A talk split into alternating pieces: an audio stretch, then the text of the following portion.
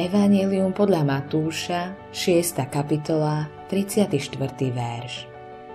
Nebuďte teda ustarostení o zajtrajší deň, lebo zajtrajší deň postará sa o seba. Dosť má deň svojho trápenia. Starosti vám môžu pokaziť váš deň, týždeň, ba aj mesiac. Vlastne, starosti vám môžu zničiť život. Koreň slova starosť znamená dusiť alebo škrtiť.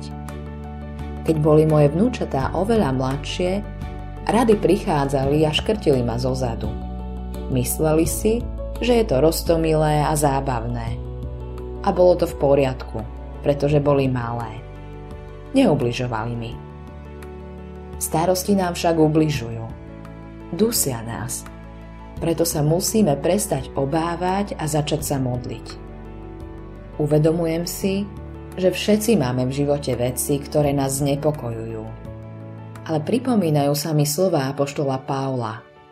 O nič nebuďte ustarostení, ale vo všetkom s vďakou predkladajte Bohu svoje žiadosti vo všetkých svojich modlitbách a prozbách.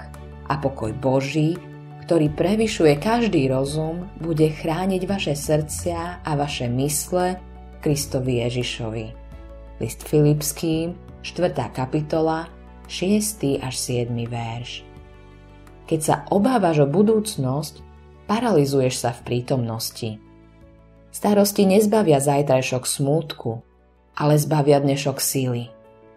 Aj keď sa nám darí, začneme sa obávať, že sa niečo pokazí. Však. Ježiš povedal, nebuďte teda ustarostení o zajtrajší deň, lebo zajtrajší deň postará sa o seba. Dosť má deň svojho trápenia. Evangelium podľa Matúša, 6. kapitola, 34. verš. Premieňanie starosti na modlitbu predstavuje podmienený reflex.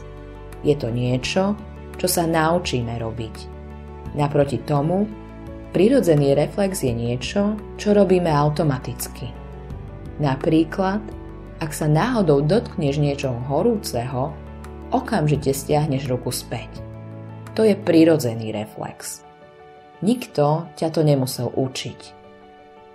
My potrebujeme rozvíjať podmienený reflex, ktorým je premieňanie obav na modlitbu. Keď sa do teba vkradnú obavy, keď ťa zachváti panika, okamžite sa zastav a modli sa. Pamätaj, že Boh má tvoj život pod kontrolou. Ako kresťania neveríme vo súd, ale vieru. Autorom tohto zamyslenia je Greg Laurie.